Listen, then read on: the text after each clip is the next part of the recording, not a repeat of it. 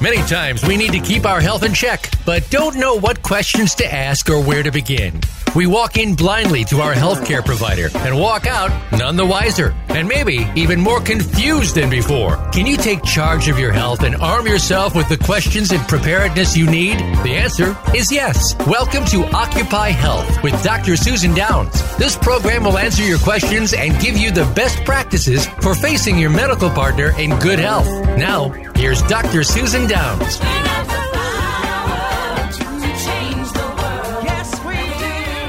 Hi, welcome to Occupy Health with Dr. Susan.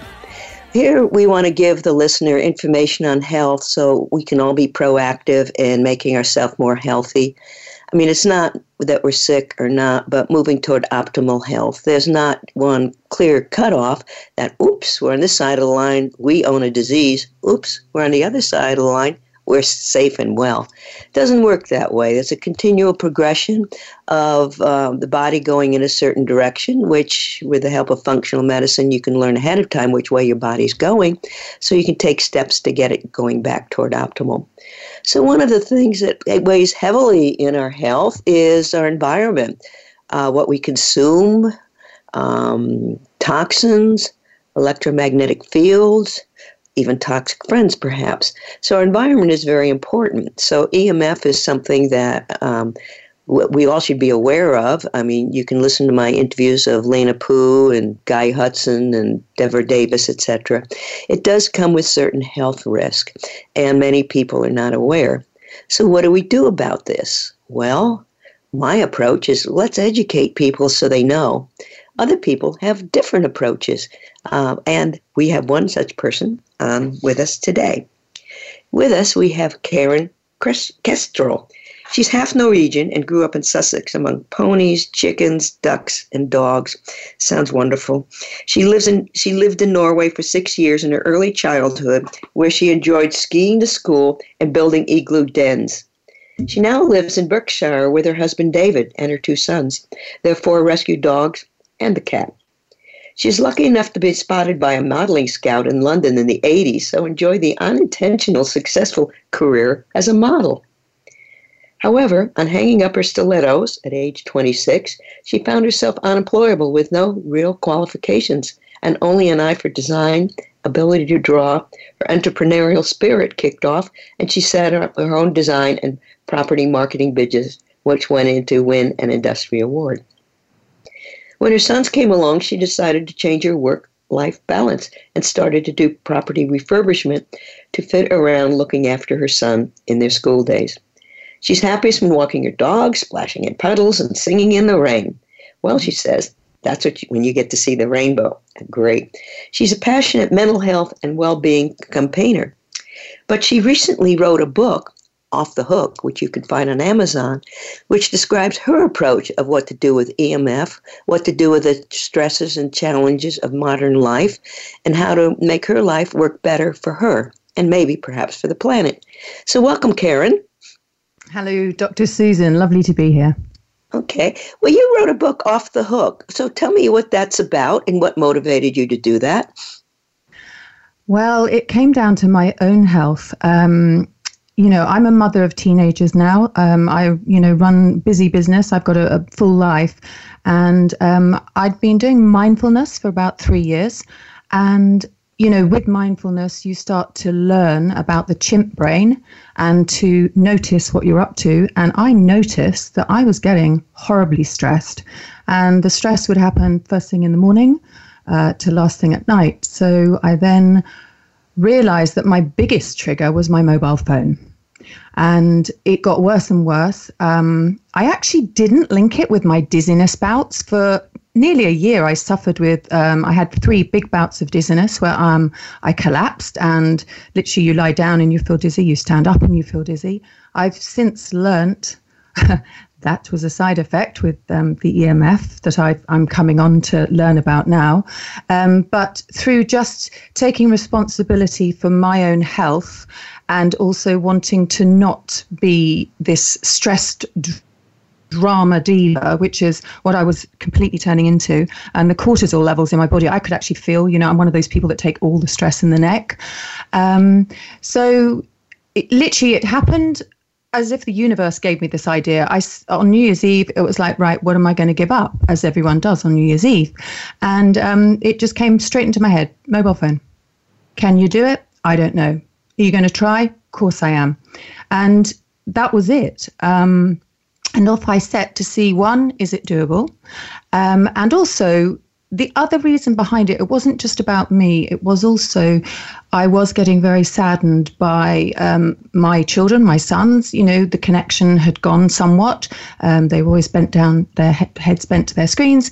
And I just thought, you know what? I'll show them it is doable. And then if I can do it, anyone can do it. So you were mentioning your stress levels and cortisol and stuff. So um, are you connecting the cell phone with your stress levels and cortisol? Is that due to the scientific data that's there, or just the impact it, it has on getting on a treadmill of life? I love that, the treadmill of life. Um, I call it the digital hamster wheel. I'm specifically not good with technology. Um, and also, I've, I've been working with energy. You know how you notice people, you talk to certain people, and they're just lovely to be around because they just fill you with positivity. And, you know, you walk away from them feeling good. And yet, when you say connected with somebody else, and I'm talking perhaps in real life too, you go, hmm.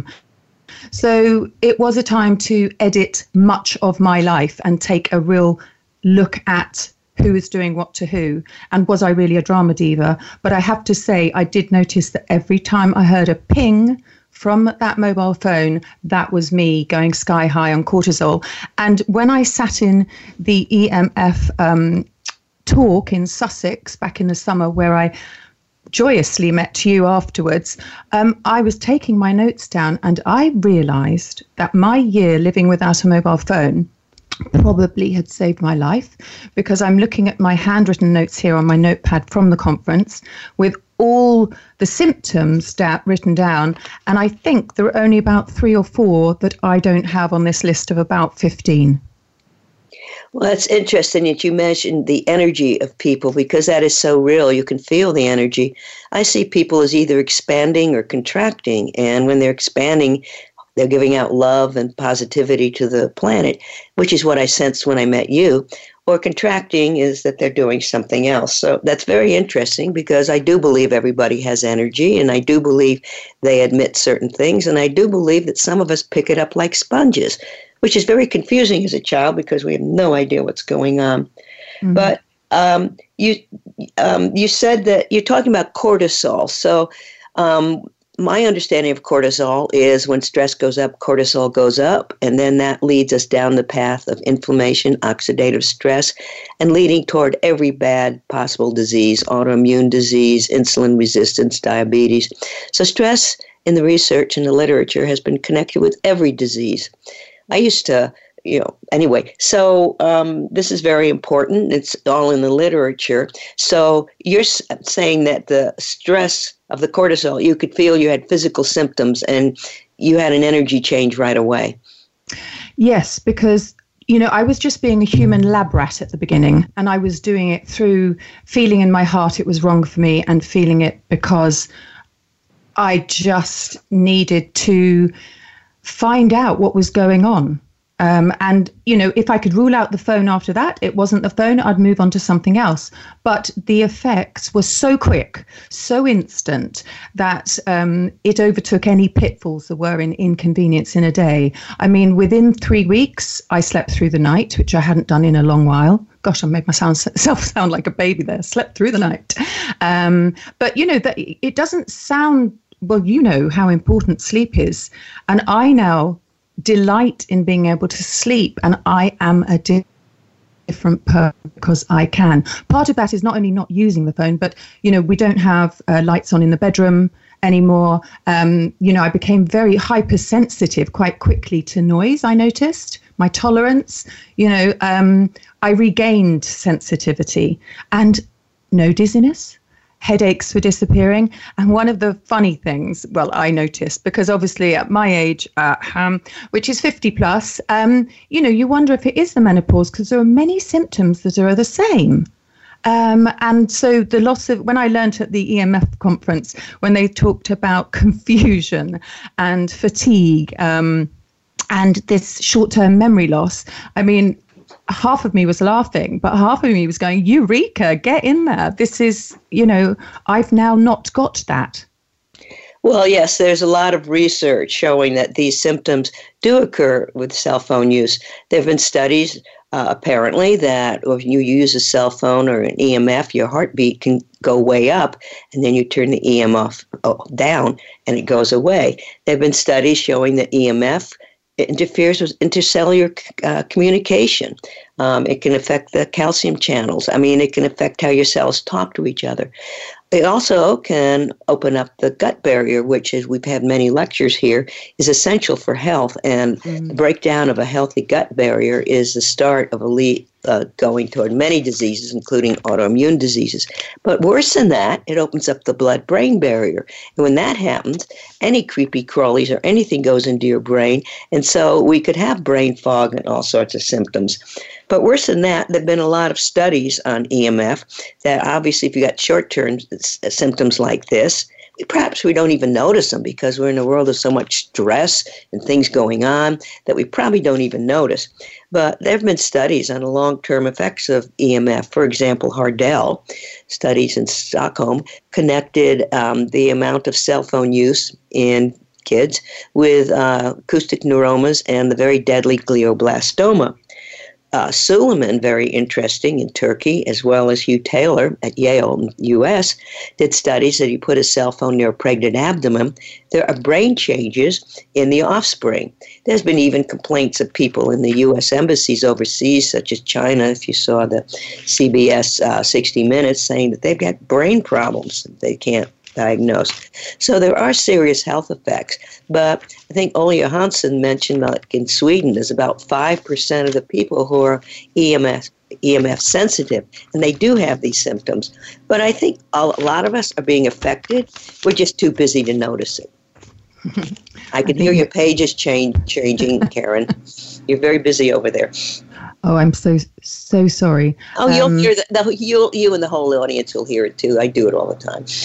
Okay. okay. well that that that sort of is um, that leads on from you saying we are all so busy, and in fact that's a lesson to myself of not going out of the moment. And although I was listening to you, yes, I did turn pages because it reminded me of what Dr. Arazi said um, about EMF when I heard him saying, "Oh, there is a safe handset."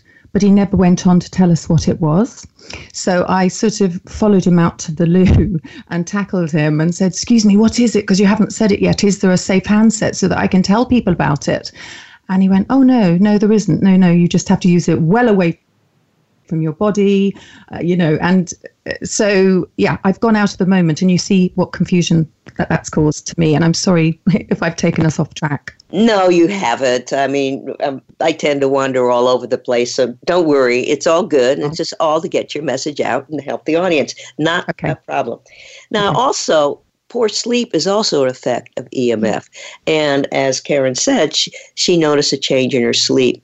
Now, all the research shows how important sleep is to our health because, for example, as Mark Houston would say, there's like 400 risk factors for cardiovascular disease.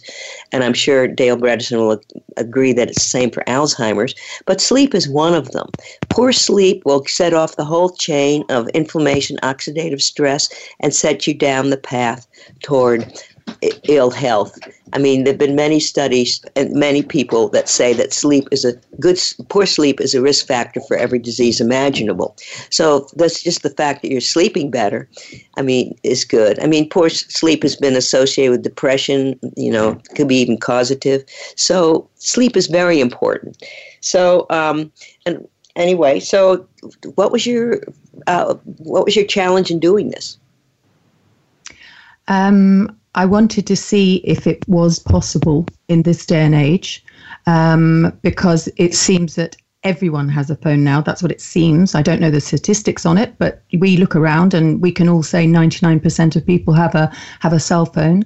Um, but I really wanted to show not only to myself but to my children that it was possible. Um, and within a month after they realised I was mum was serious and not just on Mum Planet, um, I got a huge response from them in the fact that when we were together, they knew that was their opportunity to talk to me. And that when we weren't together, that was it. So they took that opportunity of being able to just quickly check in with me and saying, you know, you are picking me up from school tonight at seven, or, you know, they didn't just grunt and disappear out of the car as I dropped them off at school, um, which was the usual, and then later pick up the mobile phone and go, oh, mom, I forgot my sports kit. Can you come and bring it? You know, it brings the children into the moment. It may makes them realize they've got to think ahead. They've got to have life skills that I believe the mobile phone is encouraging them to not have. So, what do you believe? How do you believe that the cellular phones and all this texting, etc., is affecting our younger folks or their brains or their development of personalities?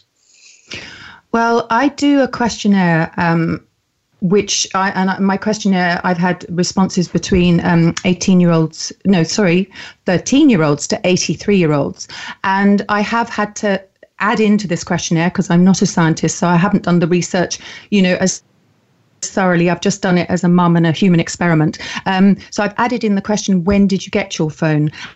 And that seems to be the key difference between how people see their relationship as healthy with their phone or not.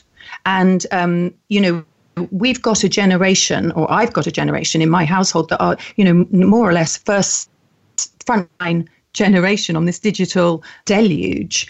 Um, and they've, so therefore, they're pretty okay with it. Sometimes, though, when I've got people answering who are around the 35, 40 mark, they're horrified. Well, they, they, they got their phones so late now that they're horrified when they're hearing that the children are getting them, well, pretty early, as early as 11, if not younger. But um, I won't go younger than that. But yeah. So it does depend when you're given the phone as to how they're affected. And as we know, you and I, from having seen the scans on the brains from a five year old, a 15, a 10 year old, and a 15 year old, how that radio wave gets through that thin skull and or then it gets obviously formed as it gets older and it gets more protection. It's incredibly worrying that we must get the safeguards out there for everyone to know how to use these mobiles as safely as they can. Yes, there are. So you can go online, and you know, I mean, the people, the telecommunications industry would say, "Well, we're only worried about thermal effects," and they get a plastic head and they fill it with a fluid and say, oh, "No problem here." However, most of the effects from cell phones are not thermal, and um, you, there are pictures. I mean, a kid, their head is small, their skull is thin, but even worse than that, their cells are rapidly changing. So you can have an adult near a cell phone, and it might, you know, the radiation might only go two, three inches into his brain. You have a child on a cell phone, it can go through the entire head. So there could be some biological effects from that. But and so what what what is your theory um, how it affects the brain and the personality uh, depending on the age that the child gets a cell phone? Well, a lot of the students that I've been talking to at schools, because I've just started doing talks now and um, showing people that it's possible. And after the talks, these kids that have been coming up to me to chat, they've generally been in, in the region, region of 13 to 15 year olds. Um, they are finding that, especially in boarding schools, I, you have boarding schools in America, right, where the kids stay there all the week. um, I don't. They, I don't know. I that's not a world I'm aware of.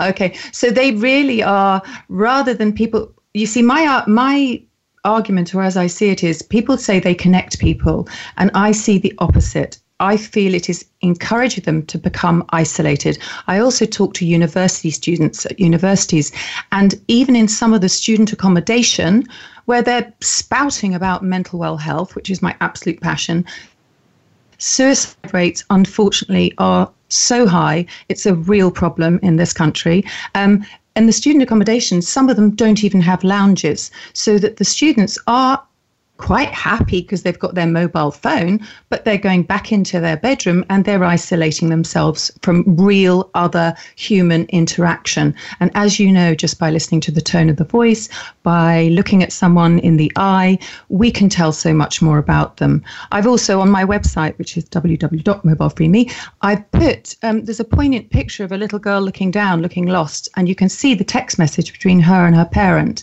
and it says, "Hi, darling, you fine?" And she says, Yeah, everything's great. And then in brackets, No, not at all. Now, that parent got that text, Yeah, fine, everything's fine. And yet the child just has conversed in the way that she knows will get will be okay and placate her parent. And in fact, I was speaking my, with my 20 year old son, Harry, um, on a radio show, and he very eloquently explained that their online persona with their friends is totally different from their real character in real life. And in fact, the online persona is pretty well developed. Um, but does it relate that well to who they actually are? Possibly not. So that's actually from the horse's mouth, as it were. Um, and I'm all about being human, being in touch with yourself, and knowing what your inner strengths are, your inner voice, so that when you are knocked off kilter, like I was with my dizziness and, you know, the drama of it all, I knew I was being knocked off kilter and I could do something about it. And um, stopping WhatsApp and stopping social media and stopping all those sort of things immediately put me into focus of me, which I believe are, you know, so by being a role model, I can show that the kids can do it too. And they seem interested after talks. They do seek me out to ask me how. So you're saying that our obsession with cell phones is affecting the way children communicate, and that could possibly extend into adulthood, how they communicate, and can they be authentic and have heart to heart communication? So, how would it affect somebody's life path? I'm liking this discussion where, you've actually you've opened a conversation that I haven't had the opportunity to, to explore. So thank you very much. I feel and what I see is obviously we are turning into a swipe left uh, society. Youngsters are even finding their um, you know boyfriends, girlfriends, friends online, um, and not so much in real life. And then that continues up the the um, the age group to dating apps, for instance, can be very, very fantastic for very busy people. I know that. Um, we are sort of looking at the behavior being ingrained at an early age, which is my worry. Um, oh, and I was just going to bring in a real key point there, and it's gone. So I'm sorry for the moment. Um, is there anything you can add on that? Well, I mean, so I'm imagining that this can affect how they communicate with people and how they huh uh, can connect with people, the energy of people, as you say, and being authentic and heart to heart, which to me is the way of um, having good relationships or running a country well or discussing with foreign leaders. I mean, I should think it's essential for the future of our planet.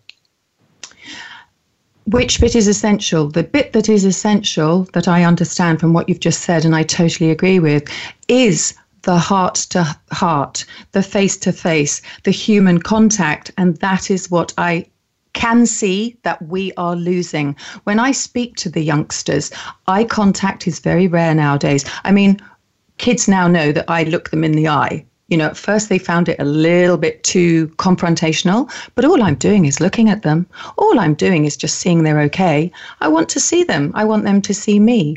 It's a very I mean, it sounds so simple, it's ridiculous, but it's not happening that much because they are used to looking down at their screens and dealing with an online persona that you know especially on instagram and and social me- um, media like that you know they they are filtered photoshopped images of themselves. And um, having been a model which you mentioned at the beginning actually is relevant now because I w- I'm not that person in those pictures. That was my job. And I knew that, and that's what I did. But when, when people met me in real life, I knew they'd be meeting me. Um, and then my personality kicked in because obviously uh, I'm more than those pictures. But it seems to me the world turned the other way round slightly, and actually, this swipe left society, you don't get a chance to get in your personality because you know you don't look right, you're out. And when do we get a chance to talk? My other thing, sorry, I have grabbed the talking stick, but I'll let you have it back in a minute. um, is oh gosh, oh, it's gone again. Isn't that terrible? But it's conversation. You know, people don't use their mobile phones to make a call and talk on much. That's that's what's happening over here. You know, they'll text, they'll do all the social media and the emails, but gosh, to actually ring someone, you know, they're like, Mum, really? We don't use phones to talk on. And they don't. And yet, here, you and I, I mean, this is a real luxury to be able to have a conversation. Well, I like it when you have your talking stick, so feel free to take it back anytime because this is about getting your message out. So, right on.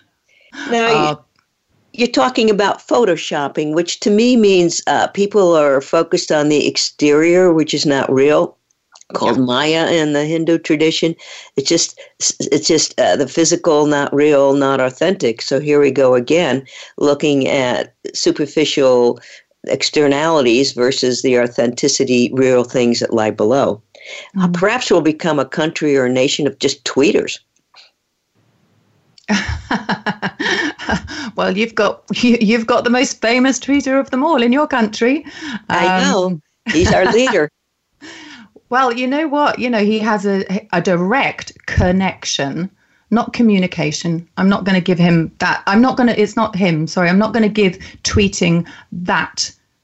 It, it it's a connection. I don't feel it's a true communication.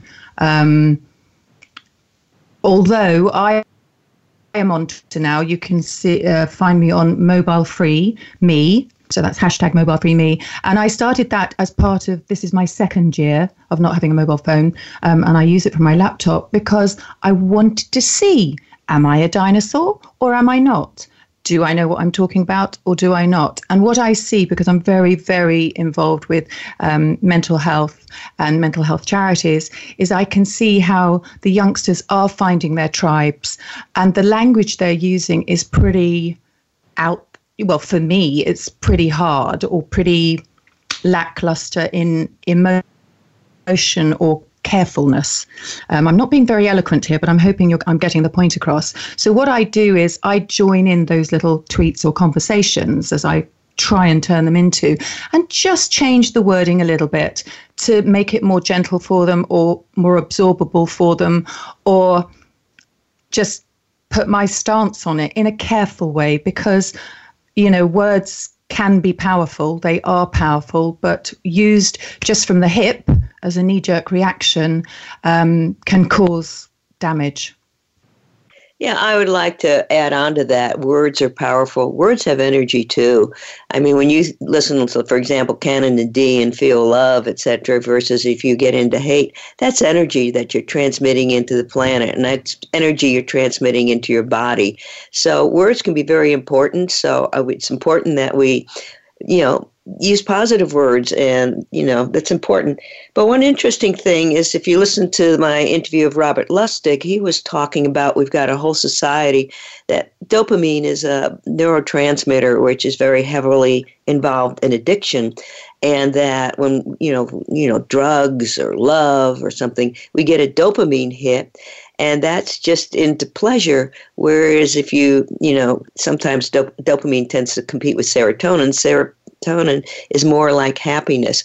And what Robert Lustig said is that the companies have designed so that you get a dopamine rush every time you get a ping, or you know you get uh, every time you get a like on Facebook. It's a dopamine rush, which is increasing in addiction. And I believe he said that this is intentional to get people addicted. You know whether they do that or not, you know who knows. But it's just uh, you know, it's it's an addiction. It's like an, an opiate addiction, etc. Also, I heard I haven't verified this is that uh, was it Bill Gates and Steve Jobs wouldn't let their kids have you know mm. this stuff until they were in their teens. Sometime, I mean that's interesting. Oh, it's very interesting. You've got, I've got three points there, and I've kept them in my head, so I haven't made any noise turning over my pages. Um, but yes, they do. The programmers very cleverly add in to get that dopamine effect. It's called the slot machine hesitation. So just before you see your notifications of how many likes or messages that you've got, there's a split second hesitation. So when you look for it next time, you'll see it. There's a hesitation. They can put that information up straight away, but they don't deliberately to do exactly what you have said to create that effect. Um, and as a well actually he had he was a tech avenger was being interviewed live on air on um, actually it was an american channel. His mobile went off and he immediately looked down and he just went oh i can't believe i did that. Because he knows how addictive it all is. And so it was proof that they know what they're doing. And therefore this is how the tide is turning. These youngsters i say youngsters the youngsters that made these first ever programs and the ones that are continuing to do it now don't have children. The ones where the children's are have now grown up, yes, they're turning the tide, they're become and they're turning tail and they're now tech avengers. And because I heard that terminology when somebody said, Oh, is that what you are? And it's like, no, I'm not a tech avenger. I don't know enough. All I am is I'm a human lover. I love being human and I am going to campaign for us to be as human as possible for as long as possible. And our childhoods, the childhoods of our generation, need protecting and be, having them for as long as they can without digital intervention. Well, I can certainly feel that you're coming from the heart, and I think that's the best way to to approach has come from the heart and hope it gets through whatever mm. moat they've created around themselves to protect themselves from this. So um, you you mentioned some of your correspondents that the telecommunication companies have not been forthright about, um, you know, what they're doing. Can you elaborate on that? Um, I, we're talking about cell phones here, aren't we? Because I'm also or telecommu- yeah. well, telecommunications as well. I, am doing a campaign in in England on uh, telephone boxes as well, and there's a few secrets I've. Uh, found out about there that uh, I'm I'm dealing with at the moment. But we're on cell phones. Um, well, as you said, and as you know, the scientists when they say you have to have it. Well, they don't say you have to have it away from your body. The scientists know you have to have it away from the body. But for the cell phones to be legal, they they they are not cheating. That's what would we say? Would we be saying massaging the tests so that it's the amount of uh, it's not five millimeters away from the ear, it's 10 millimeters or something. And you, as a scientist, know what that effect has on the brain. I mean, that is the key, isn't it? You wouldn't put it near your head. Isn't it interesting that they have all these warnings on our cell phones? But listeners, are you aware of this? Do you realize how hard it is to find this in your cell phone? That you have to keep it. It used to be the iPad had to be eight inches away from the body, and mothers are giving their toddlers uh, iPads with pictures of mama I mean, mothers are putting in, you know, there's devices that mothers, to be mothers, can insert in their vagina so Wi Fi can talk to the infant. There are Wi Fi generated onesies, there are Wi Fi generators, remote toys that one uses in the bedroom. This, uh, I mean, this is absolutely crazy. But um, yeah. Uh, so it's amazing because for me, I'm finding out what I sort of knew in my heart of hearts and what I was being affected with health wise. So to find out all this research now, and I'm doing research for a second book to follow off the hook. But it's interesting because you talked about a health warning, which is a very, you know, researched one. This one I've put in my book and I uh, my book's got quite a lot of humor in it, and I just want to read it to you. It says, Health warning. You know, like they had on cigarette packets back in the day. Now they've just got pictures of bleeding lungs. So you wonder what they'll have pictures of on phones in the future. I, I beg to say that they won't dare, but um, just a simple health warning would be good that just would say, may cause dependency, can cause constant distraction, bent neck syndrome, and inflammation of the thumb joints, can give you a full sense of independence and safety be aware of EMF side effects, dizziness, and energy loss. it's not a substitute, and this is my angle on it. It's not a substitute for real friends and real conversations. Use in moderation. Think. Text responsibly. Remember that you are creating a uh, sorry a digital footprint. Um, and that is something for our youngsters to take on board. In fact, that's something for everyone to take on board because there is an energy trail that can be followed. Well, interesting. Uh, the city of San Francisco tried to put in warnings on when at the point of purchase for cell phones.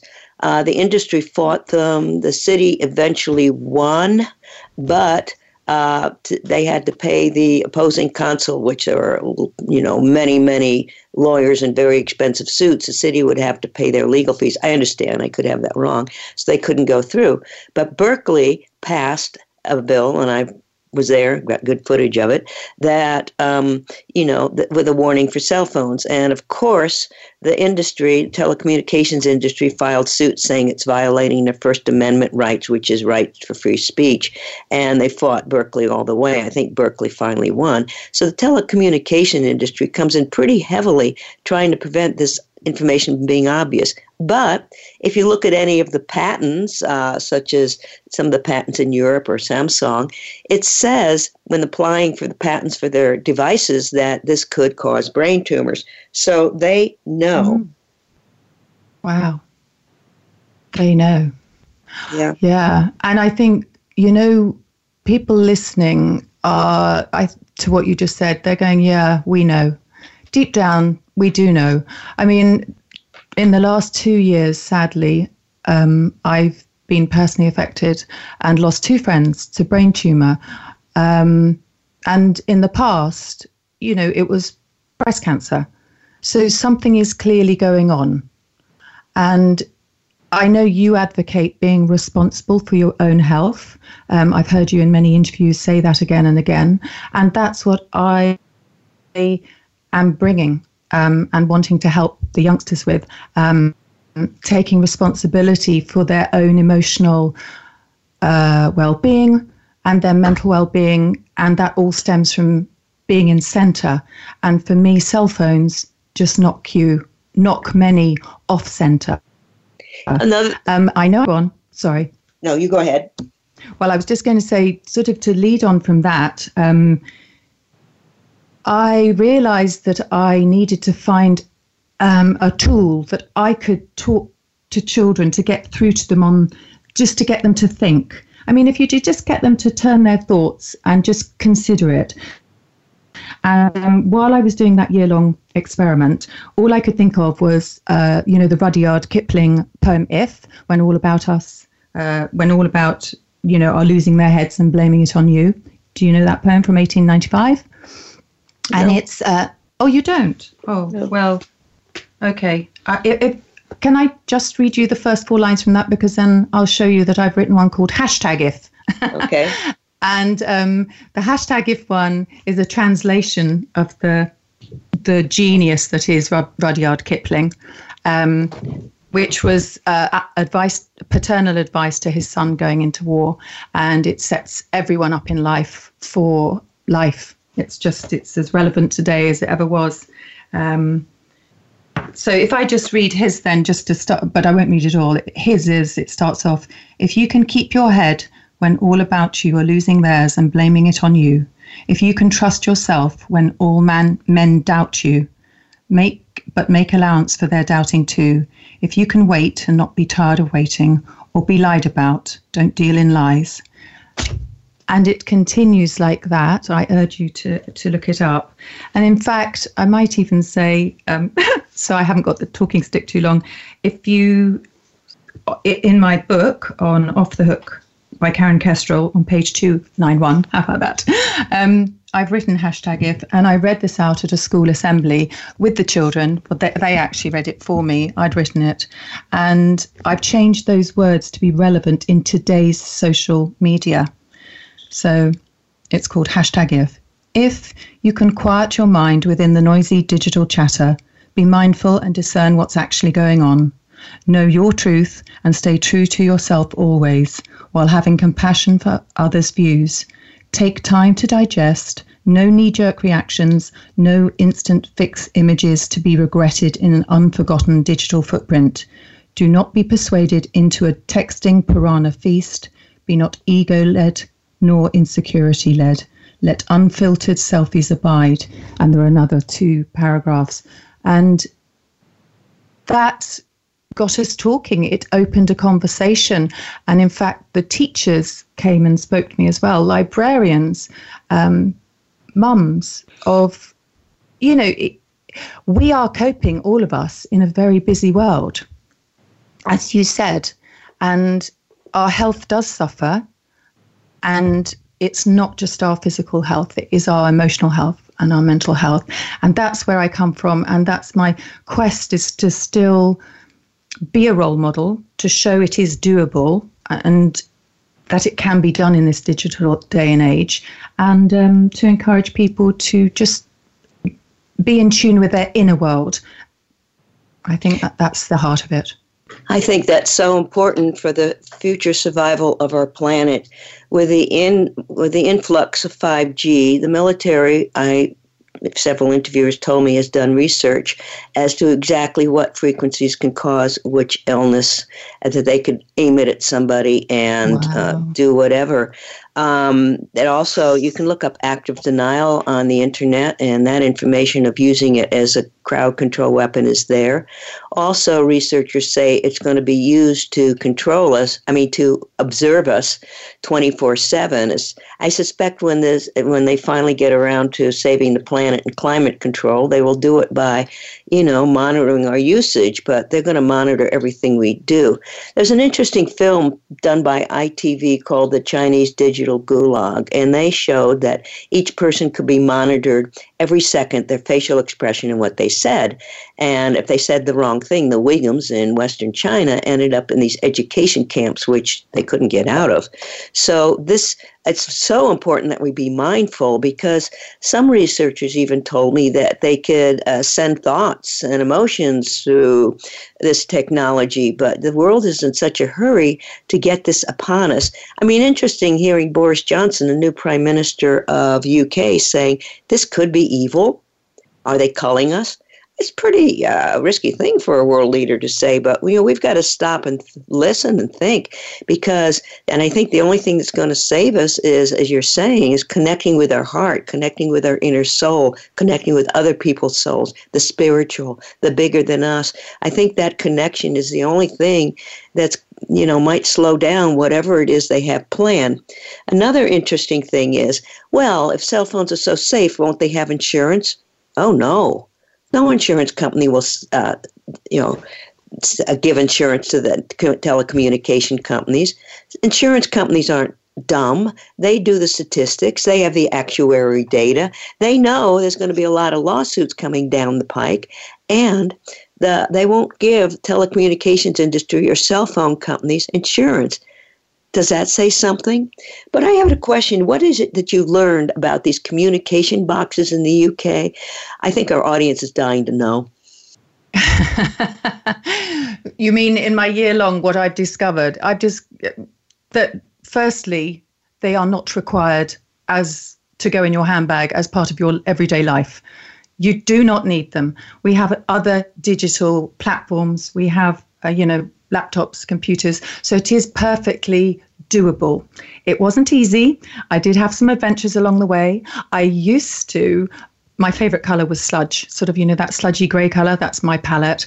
Um, but because I had to, on one occasion, meet a friend in Tel Aviv airport, which frightened me because I'd never been there before. She was flying in from another country. We had about like 45 minutes to oh to try and find each other. Um, I dressed in the brightest colors I could find and just said, "Darling, look for somebody wearing yellow and pink." And that's that is me now. If I'm I'm the person in the room wearing the brightest colors because I still don't use my phone and people have to find me.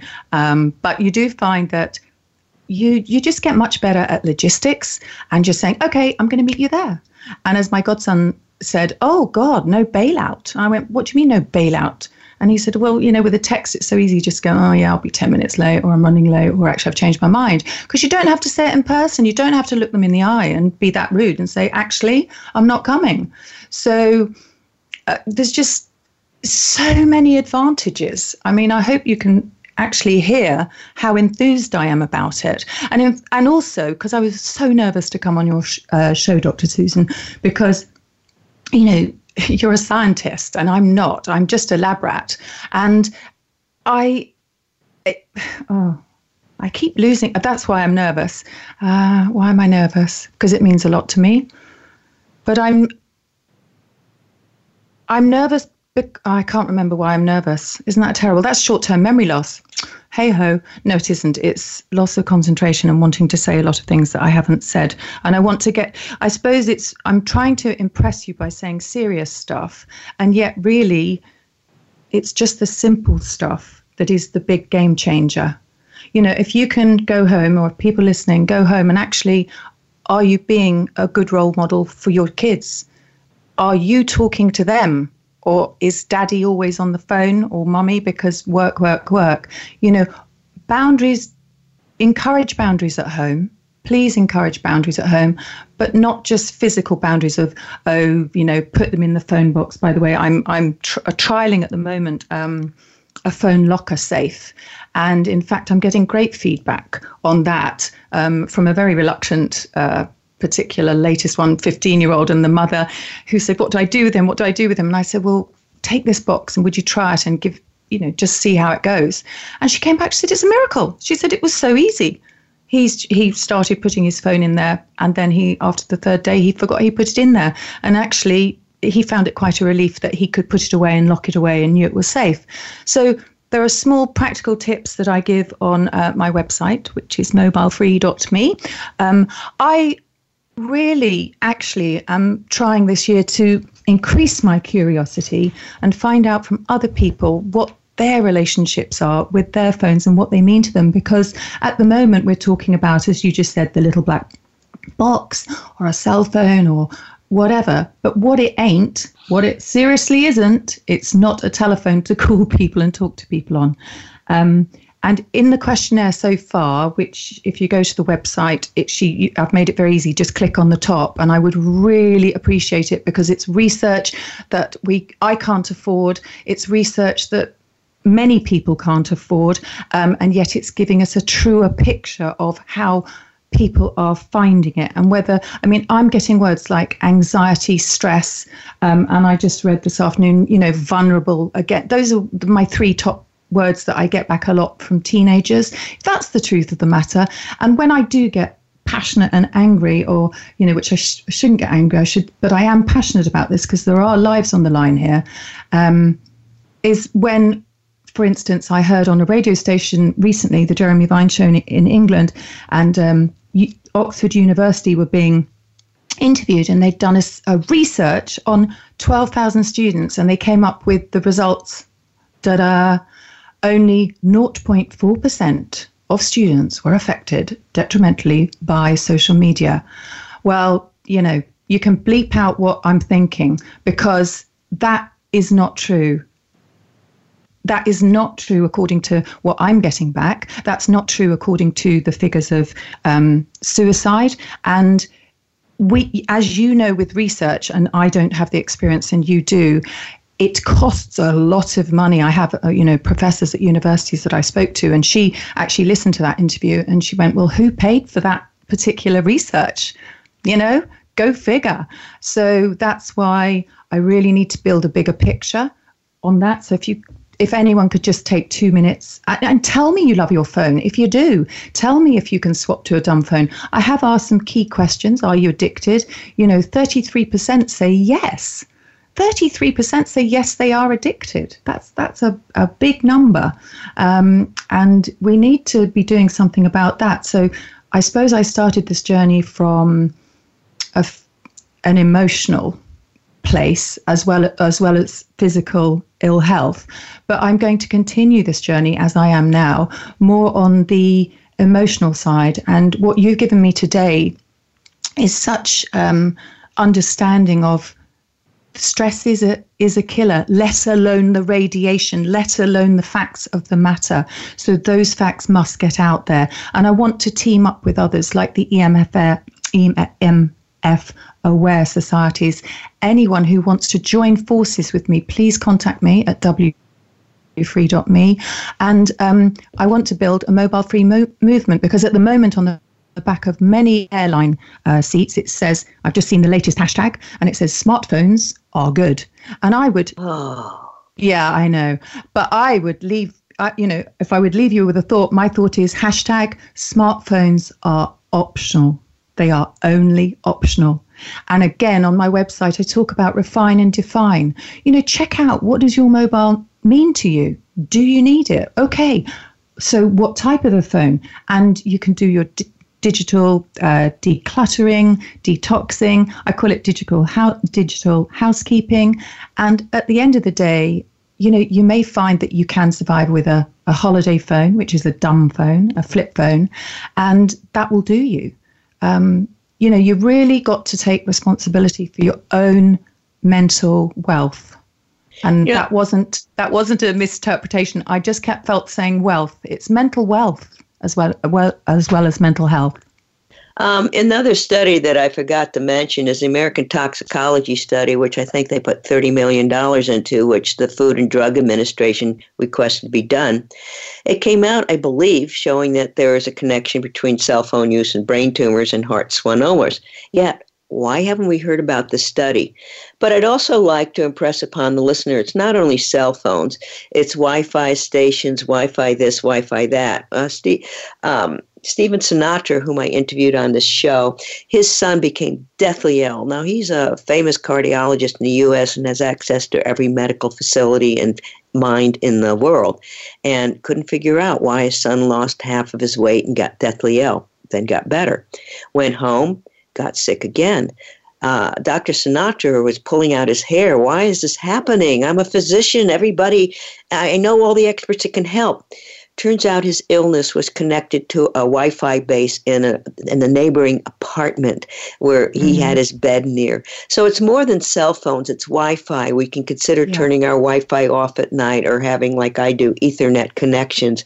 It's more than just a cell phone. It's this whole thing. Now, Karen, we have three minutes left, so I would like to give you the talking stick and wrap it up on anything you want the listener to know and, that, and you know and how to contact you you can reemphasize that as well okay well i would just like to say that you've heard my journey. Well, you haven't heard my journey. If anyone would be like to read my journey on um, in my book Off the Hook by Karen Kestrel um, at Amazon, um, it's pretty funny. You will laugh a lot, and you can just dip in and out of it. But it does show you how you can cope with or without one, and it's just that nitty gritty of everyday life. You know, the parking meters uh, having change on you or not having change on you.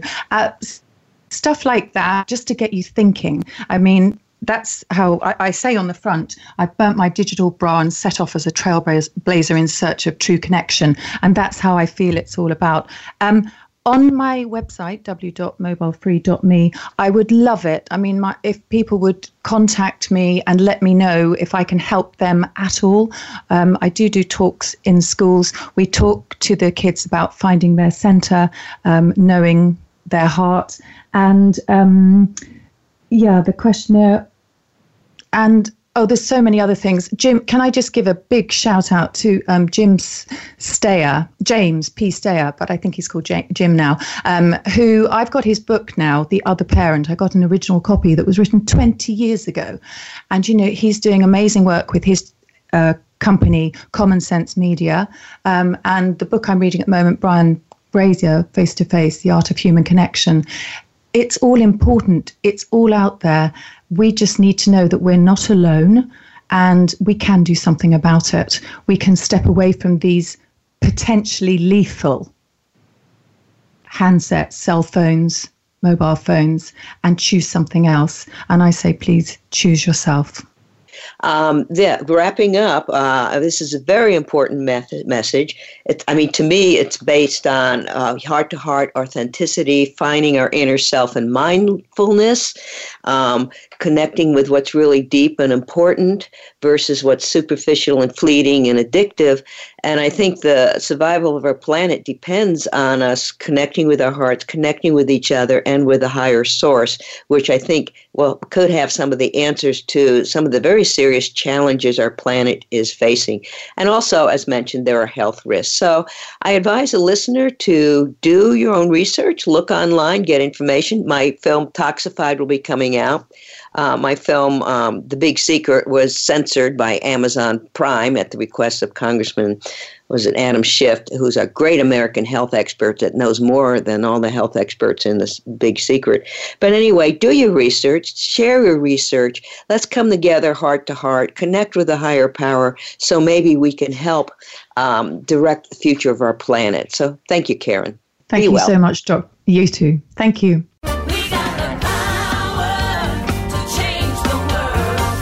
You for listening. Occupy Health with Dr. Susan Downs can be heard live every Friday at 2 p.m. Eastern Time and 11 a.m. Pacific Time on the Voice America Health and Wellness Channel. Here's to better health for you this week.